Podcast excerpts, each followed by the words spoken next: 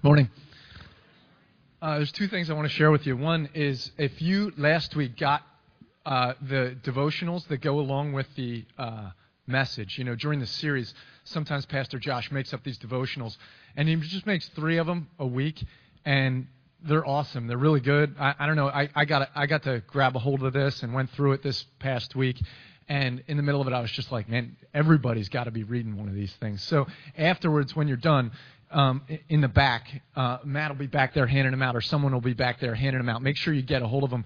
You know, we talk about pursuing God up and in and out, and and that that like spiritually, prayerfully pursuing Him um, in worship and in prayer. But internally, if we want God to transform our hearts, we need the Scripture embedded in us. We absolutely have to know the Scripture. And so we listen to the Scripture being taught on Sunday mornings. We get in journey groups and we study it together. But the most essential part of knowing the Scripture is your personal time in the Word. And if you're not really sure how that works or how to go after that, a good way to start is by grabbing one of these things in the back and it just kind of guides you through it, you know? And it's a devotional that'll kind of guide you through it. So make sure you get one of them. Now, there's one other thing I want to tell you about, and that's that you know every now and then at the beginning of a service we do sunday morning extras and that's when we have something going on in the that we have to we have to do that's kind of uh, it's details of church and stuff but it's not necessarily related to the rest of the service. For instance if we're doing if we're doing a, a membership class or if we're, we're having a financial update about something that's going on something that relates to the life of the body but not necessarily to the service we call it our sunday morning extras and we come up and talk about that. Um, we're going to have another thing that we rotate through the services called deep dives, which are similar but not the same. What this is is when when a pastor's studying a scripture to teach that week, what ends up happening is you're trying to understand, all right, what's the theme of this message? What's the theme of this passage of scripture and how's it relate to our church? But then all the time something will happen where you'll we'll be reading and then we'll see something and it's like, "Oh man, there's this other point in here." That really would be helpful for us to know, but it's completely unrelated to the rest of the message. And so every now and then we want to pull that thread and just take a short period at the beginning of the of the service to talk about that. So here's the example. Today's the example. You'll see that you can put that deep dive slide up there. Here's the slide. You'll know that's what we're doing when you get this guy going down to I don't know. He's exploring some BP thing down there, I think, or something. I don't know. Um, but th- what we're the, this morning we're talking about Joseph. You know, we're talking about Joseph and the story this morning.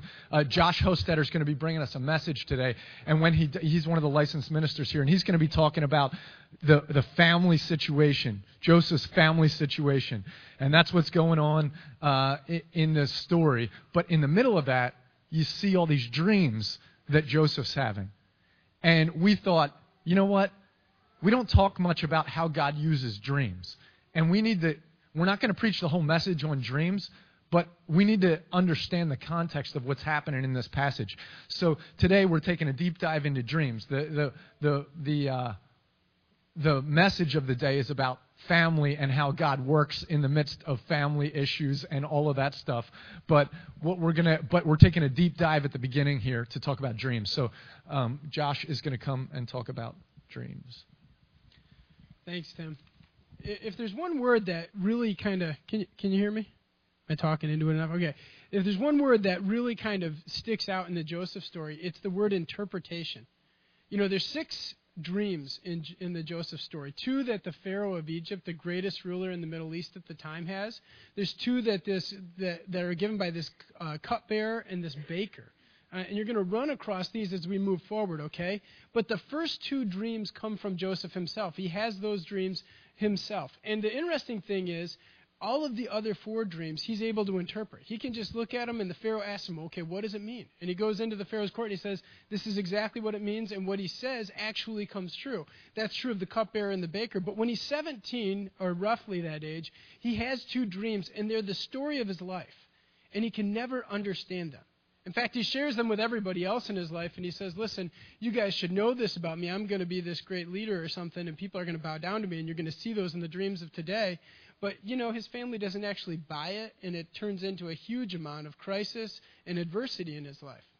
The, the interesting thing about all this is that God still communicates through spiritual means, okay?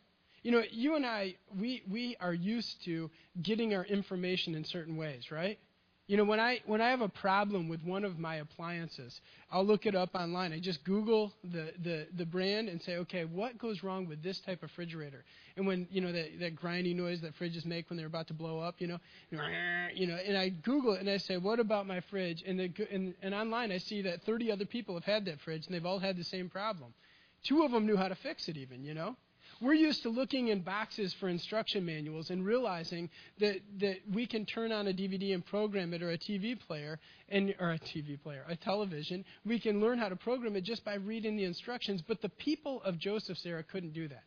And so God communicated through these spiritual means. And I don't think he got done doing that. I think we just got used to being able to be people who read instruction manuals. You know, Thomas Edison, the great inventor, Remember, Thomas Edison invented the light bulb. He used to fall asleep on a chair, not on a bed, but on a chair. And he'd put these pieces of steel in his hands like this. He'd clench his fists. And then he'd put tie t- pie, uh, pie tins, like the things you bake a pie in, he'd put them on the floor. And so he'd hold his hands like this with clenched fists like this. And when he'd fall asleep, his hands would unclench. And the, the steel would hit the pie tin, make a loud noise, wake him up and he had a journal right there, and he would write down exactly what he was thinking while he was falling asleep. Why do you think that would be the case? Well, you, that's why he wrote it down. But why? Why did Edison's best thoughts came to him when he was just falling asleep? He was relaxed. You know, we live such purposeful, driven lives, and maybe it was not unlike Joseph's life. I don't know, but we live such purposeful, driven lives that God has to get a hold of us where He can. And I'd encourage you to think about this story from the standpoint of somebody who's looking for God's will to be realized in your own life. If you're looking for God to do something in your life, how does He communicate to you? Now, dreams are not a sure way to hear the voice of God, okay? I'm not here to tell you that. Your dreams may mean nothing at all. Okay?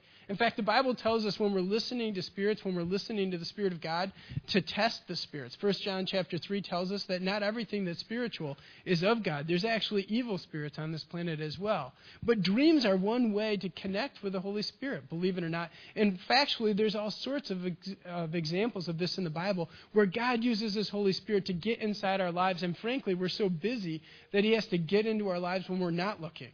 That means that the to do list, even if it's a spiritual to do list, might need to be something that we look beyond once in a while and go, okay, God, how are you going to break this mold? You know, when Jesus was a tiny little baby in Bethlehem, these magi from the east showed up. And they showed up and they had come following a star. And they came to Jerusalem where the religious leaders and the political leaders of the day were. And they met with Herod the Great. And they asked Herod, Where is this guy who's supposed to be the prince of Israel? And he asks the right people, and he finds out Bethlehem, and they go there. Now, the interesting thing is, Herod wants to kill Jesus, right? If you've read the story of the Nativity, you know this. And so the, the, the Magi learn in a dream that they're not to go back and tell Herod where Jesus is. And it saves the life of Christ, and Christ actually travels to Egypt and escapes all this just because God communicates through these guys who may not even have been God followers in a dream. All of this just to say that you need and I need to be open to where and how God communicates to us today. He is not a God who doesn't want to be heard from. He is not a God who has gone silent. He is a God who is speaking through the windows and the back doors of our lives, trying to get a hold of our existence. And frankly, we are just too busy most days to hear it.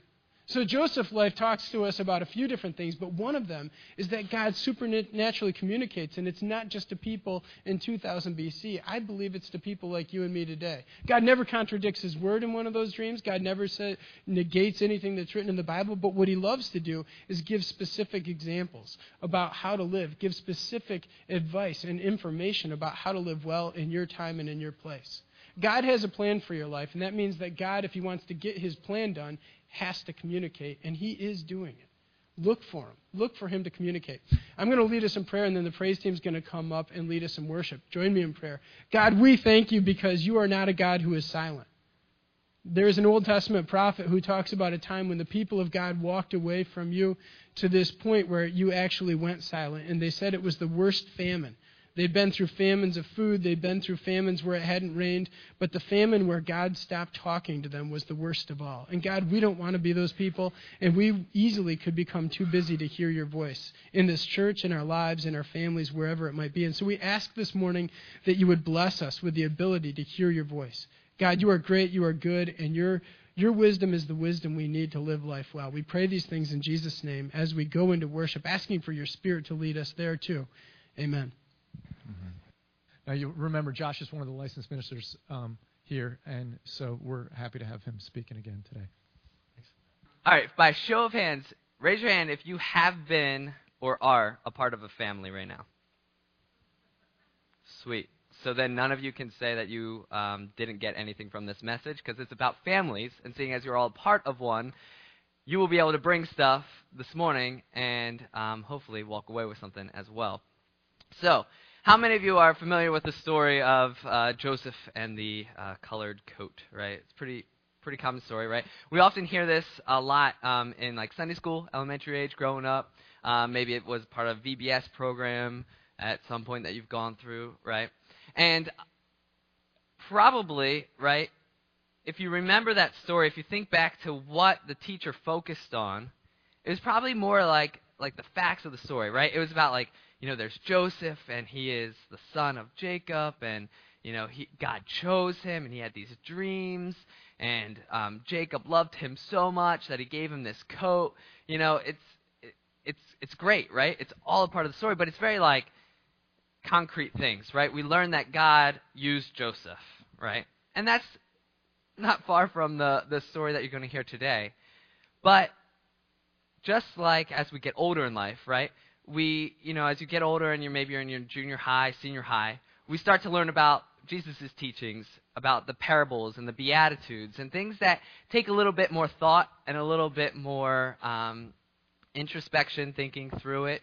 And so hopefully today we'll, we'll have that approach to Joseph as well. You know, that as we go through the story, that you begin to really think and you ponder, you know, because Scripture doesn't necessarily um, tell us exactly, right, how Joseph felt.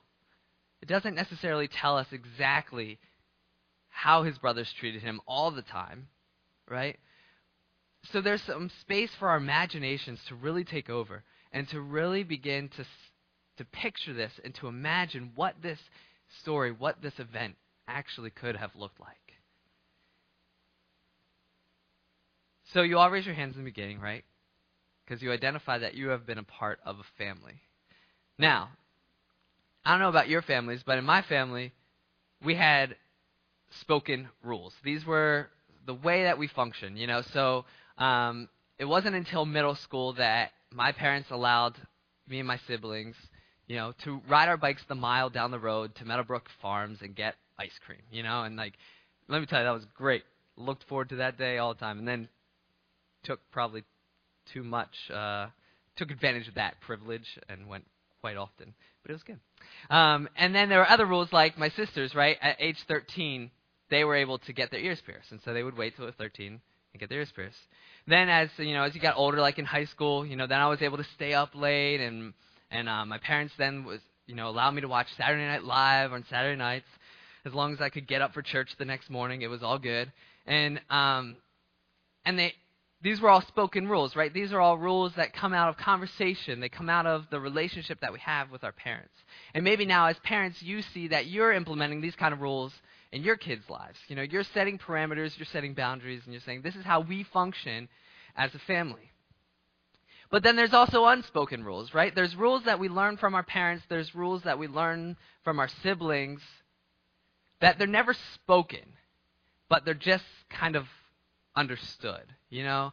Like if you have a sibling and they go into a room and they shut the door, it's understood that you should not knock repeatedly until they scream at you. You know, like it's understood they want to be alone. You know, um, maybe you know, like for for me, I remember like my dad coming home after after preaching on Sundays. You know, it was like okay, be quiet and leave dad alone because he's tired. You know, he just preached the whole morning and uh, he just wants to rest and relax because chances are he's got something he's going back out for. You know, that night.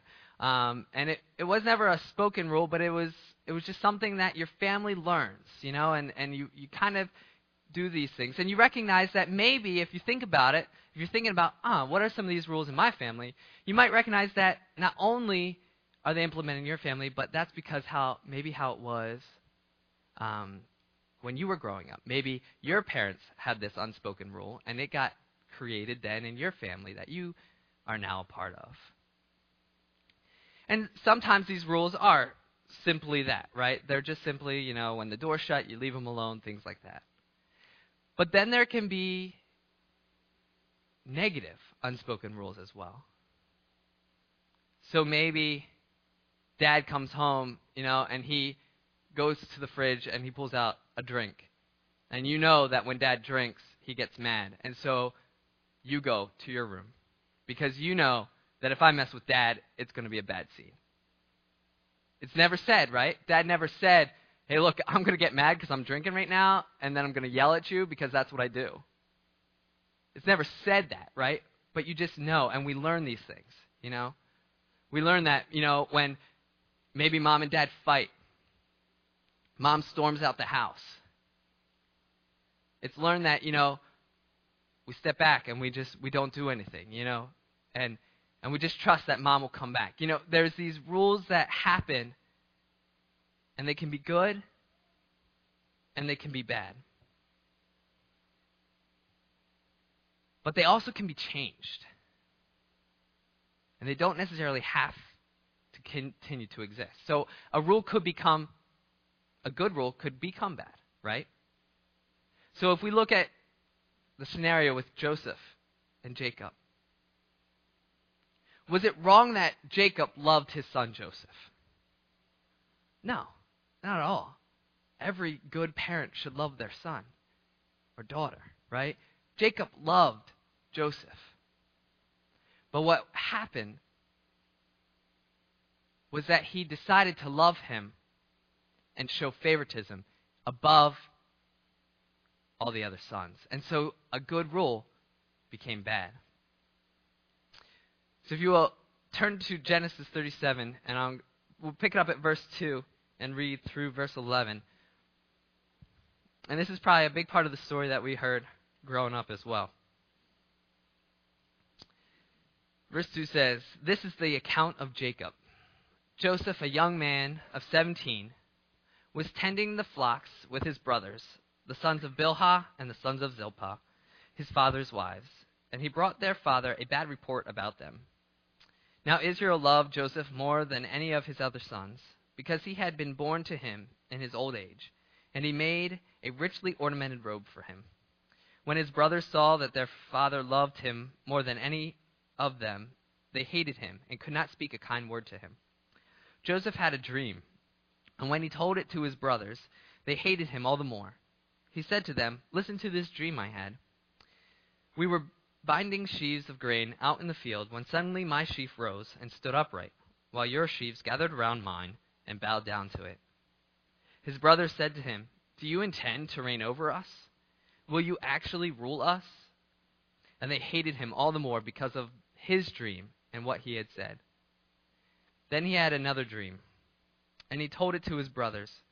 Listen, he said, I had another dream, and this time the sun and moon and eleven stars were bowing down to me. When he told his father as well as his brothers, his father rebuked him and said, What is this dream you had? Will your mother and I and your brothers actually come and bow down to the ground before you? His brothers were jealous of him, but his father kept the matter in mind. And so if we look back at verses 3 and 4, right, we see this family dynamic being played out. Joseph loves Jacob, right? And shows that love more to Joseph than any other son. And because the brothers see this, right? It quickly becomes this unspoken rule that Joseph is the favored son. Joseph is the one who gets all of dad's attention, gets all of dad's um, extra. My guess is that, you know, Joseph, when he comes down to sit at the table, he's sitting at the right hand of Jacob. You know, he's the guy that matters most. And it's made very clear And so what are the responses of the brothers, right? They become they become bitter. They become angry. Think back to a time in your life, right? Maybe there was um, a situation where a sibling or um, someone in your family got to do something that you wanted to do. How does that make you feel? You know? How do you feel towards the person who's getting what you want?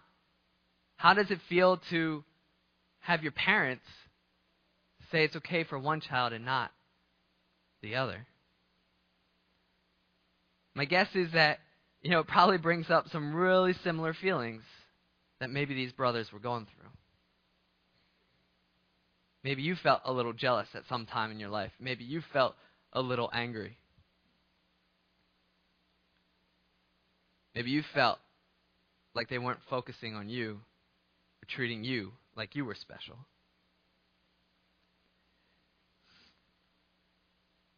See, favoritism, right? When it comes down to it, it's just not it's not a good thing, right? Often it's viewed in this negative light. I don't know how many of you guys um, watch TV frequently, but um, you might have come across the commercial from Ally Bank, um, and it's it's a commercial where they have the guy and he's in the suit. He's um, the one in particular is he's sitting at a table with two girls, and he asks the one girl, he's like, "Would you like a pony?" And she says, "Yes." And so he gets into his pocket and he pulls out this like little toy pony, and then he says to the other girl, "You know, would you like a pony?" And she says, "Yes, that'd be nice," you know. And so he goes, and here comes this live pony trotting up to her. And the girl with the toy pony looks at hers and is just like, well, this isn't cool anymore, you know? And she says to the guy, you didn't tell me that I could have a live pony, a real pony. And he's like, well, you didn't ask. And then she kind of like gives him this like mean look, like, how cruel can you really be, you know? Um, and then the commercial goes on to say, right? It says like how it makes a statement of like even kids know when they're being treated unfairly, right? And they know, they see this, you know? And as we get older, it doesn't go away, right? We know when we're being treated unfairly. Because there's a part of us that recognizes that, you know what, I'm somebody and I deserve to be treated like that somebody. And when somebody doesn't treat us that way, doesn't treat us how we feel we should be respected, it makes us feel bad. It hurts, you know? And that's probably where the brothers were, right? Like they wanted to be loved the same way that Joseph was being loved. They wanted to have the attention of their father the same way Joseph had the attention of their father.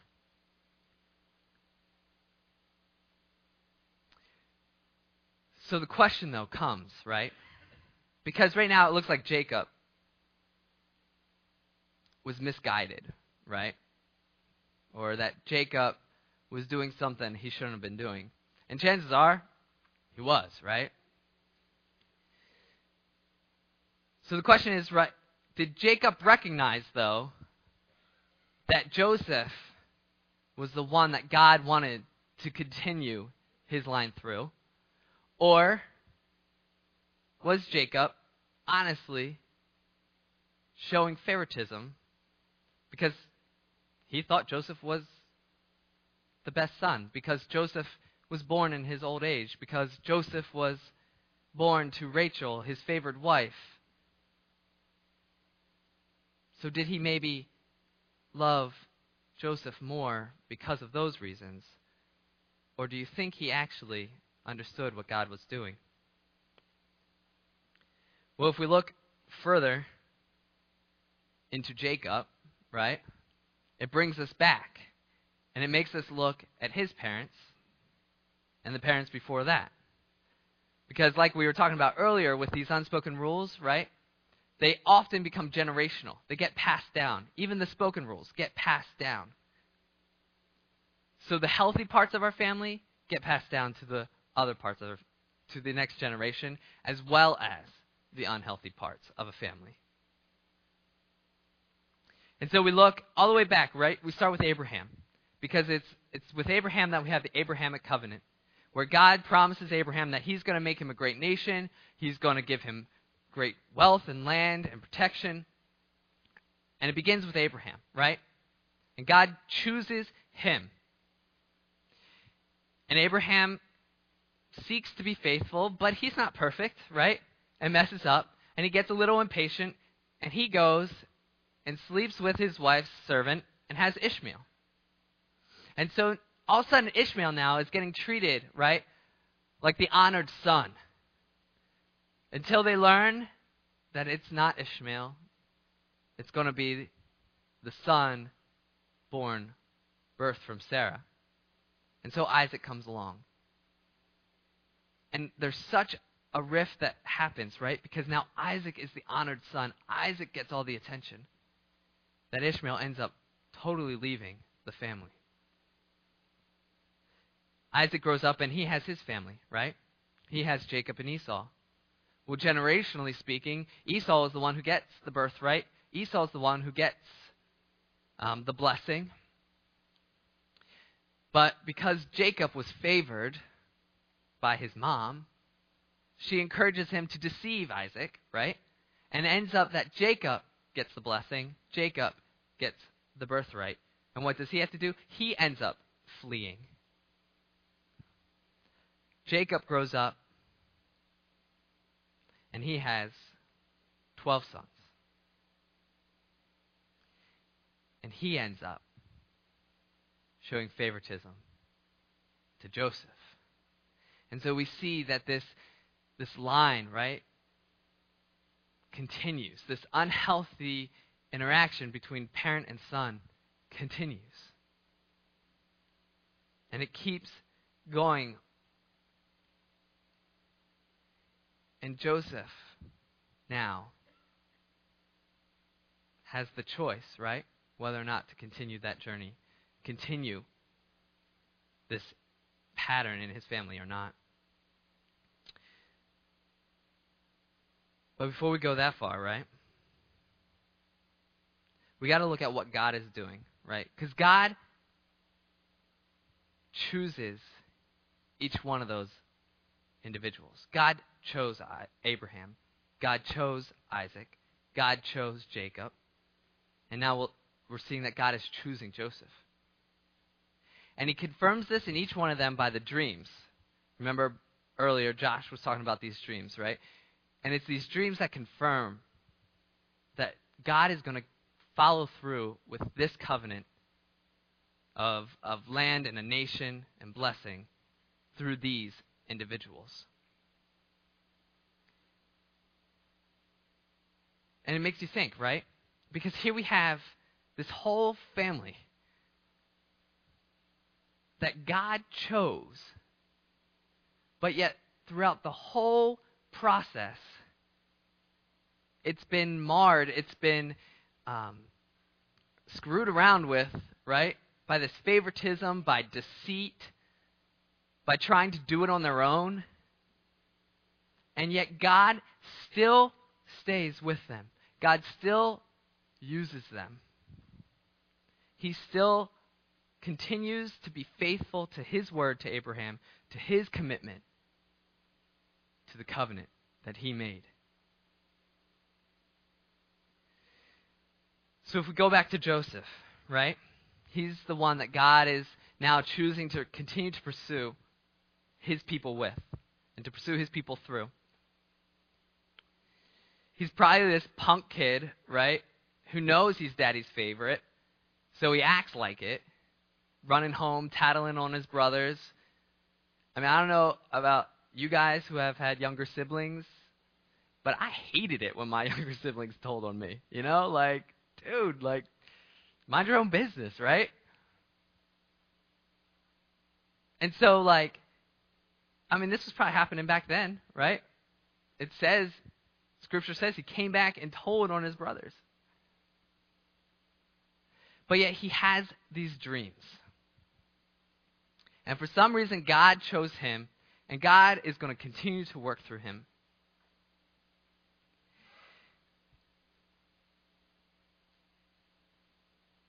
So, when it comes down to it, right? God works even in dysfunctional families. So, if we think about where we're at, you know, about where you're at, about your relationships with your family. You can think about the things that you love about your family, and you can think about the things that you don't like about your family. And you can think about who you are within that family dynamic. We talk about, you know, the oldest is always the one who gets the most attention, right? Because for a while they're the only ones there. And then there's the middle child, and we have the middle child syndrome, and they always feel like they're missed. And then we have the youngest child, and we have, you know, they're the ones that are always babied and spoiled rotten, right? And these are stereotypes not for a, a purpose, right? I mean, they're stereotypes that come from a purpose, you know? A bunch of guys are already pointing at people, you know, and like, yep, that's him. you know, because this is this is reality. This is family dynamics, you know? This is what comes out in our family. But where it goes wrong is when we start to believe that God can't use us despite what has happened in our family. I had a kid come in to me the other uh, the other day at work, and this kid, I've seen him a couple times, and he just he just bawls every time he's in my office. And I mean, like seriously, the kid went through like a whole box of tissues. Like he's just like pouring his heart out, and it's because of his family. You know, it's because that through his whole struggle with his addiction instead of his mom helping him when he goes to her asking for help, she calls the police. You know, when when he goes to her and he says, "Mom, I just need some money so I can get help, so I can pay my counseling." She calls his PO, his probation officer to report that, "I don't know why my son doesn't have any money, but you know, maybe he's doing something. You should like drug test him." You know, like she I don't know where she's at, you know, but like he wants to be loved by his mom. He wants to be helped by his mom, and it's just not working. And he sits there in my office and he says, I'm so screwed up because of my family. He's like, I can't even tell you how much it hurts what has happened in my family because all I want is my family to love one another. And he talks about how he's working with his brother and how his brother um, has a heart condition. And you know he's always afraid that he's going to lose his brother. And and his brother's the only family that he's got right now but yet he's working with his brother and his brother's just annoying him because he doesn't clean up the paint the way he wants or he doesn't like do this project the way he needs it to be done and you know he gets frustrated but yet then he feels guilty because he just loves his brother and he doesn't want to lose the relationship that he has. And he just talks about how screwed up he feels and how he doesn't even think that he'll be able to overcome his family situation and be successful in life. He doesn't think that he's going to be able to overcome his drug addiction and that it's just going to entrap him for the rest of his life. And unfortunately, I don't know if he's been at a place where he had the confidence or had this um, forward thinking like Joseph. You know, Joseph had the dreams, but I can guarantee you that when Joseph was thrown into that hole, when Joseph was sold to the merchants, when he saw his colored robe cut and bloodied, I don't think he thought it was okay. I don't think he, he thought that it's going to be fine. I think he was scared for his life. I think he feared what was going to happen to him. And I don't know if he was calling out to God saying that, I know you got this because, you know, I, I had those dreams. I think he was calling out to God, like, spare me, save me, like, be with me in this moment. And when we're living our lives stuck, right, by the dysfunction of our families or the, the hurt of relationships with our siblings or parents, it keeps us from moving forward. It keeps us from listening to what God is trying to do in our lives.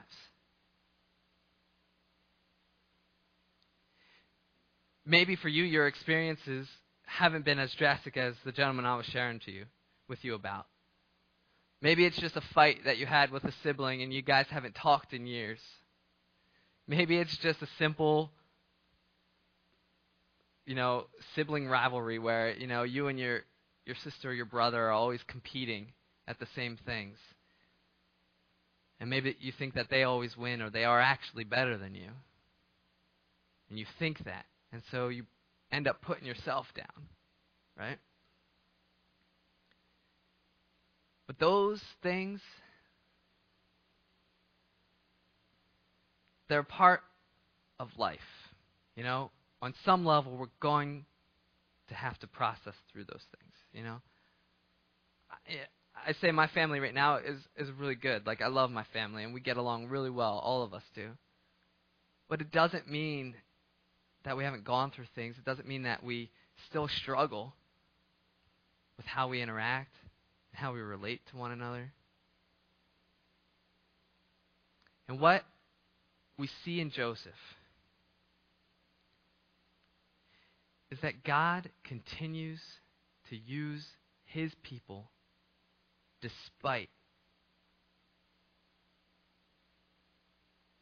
how messed up they may seem.